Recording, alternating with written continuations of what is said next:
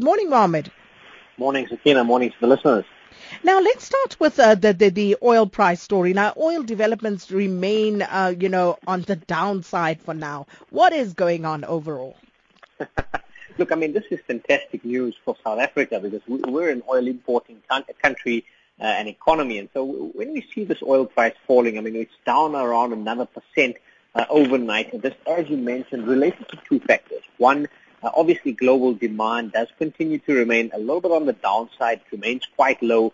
Uh, we, had that Japanese GDP data, and that's certainly weighing on sentiment this morning. Uh, but the overarching theme that we've had in terms of oil over the course of the last many months now has been this global supply glut.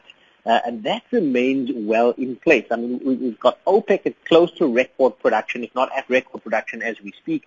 Uh, you've got the Iranians likely to ramp up their production numbers as well as the prospect of sanctions being lifted uh, remains on the cards right now. We've got the U.S. Congress that still has to weigh in on that. Uh, and at the same time, we've had news flow of U.S. production becoming even more efficient. So we've got U.S. shale producers uh, before the massive crash in oil prices, their break-even costs were around $80 a barrel. Uh, that has shifted significantly lower, and now you're seeing an average of around 40 to $50 a barrel break-even on U.S. shale, with some of their producers even profitable with a break-even uh, at or below $30 a barrel. So with, with all of this news flow, uh, it looks as though the U.S. continues to pump it close to, uh, close to record highs in that economy as well.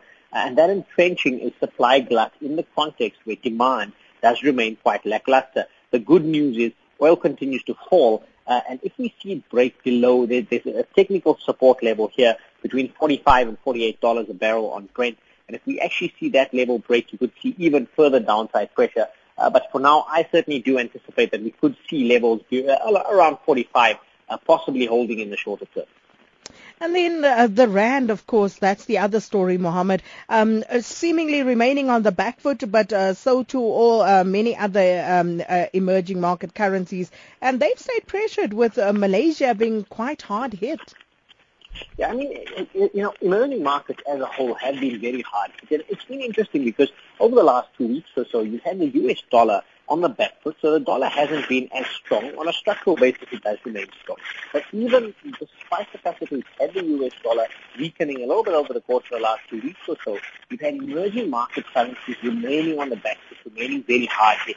Now, if you look at the Malaysian ringgit, the reason why I actually single this one out is that its performance has been considerably worse than even the rand. So if you look at the last month, if you want to just look at that time period, uh, they've weakened by, by almost 8% where the rand's gone by around 3% over the last month. So that's telling you how bad it is over a very short period of time. Uh, it is the weakest we've seen the ringgit since the late 90s. Uh, and it's starting to be a little bit reminiscent of the Asian financial crisis. Now, there is some speculation here uh, that someone is trying to test the reserves of the Malaysian central bank. Uh, we do know that they have intervened quite aggressively in terms of trying to defend their currency historically and now it looks as though someone is leaning against them.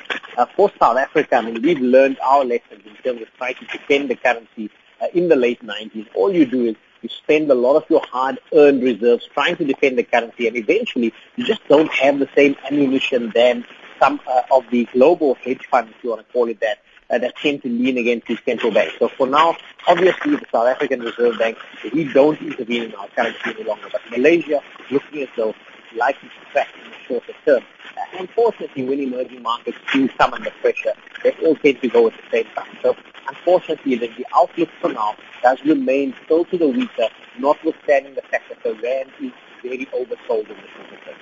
Thank you so much. Uh, Mohammed Nalla, analyst at Nedbank Capitals, and our apologies uh, for the noise on that line. AM Live with Sakina Kamwendo on SAFM. on SAFM. The only thing better than a perfect sunrise.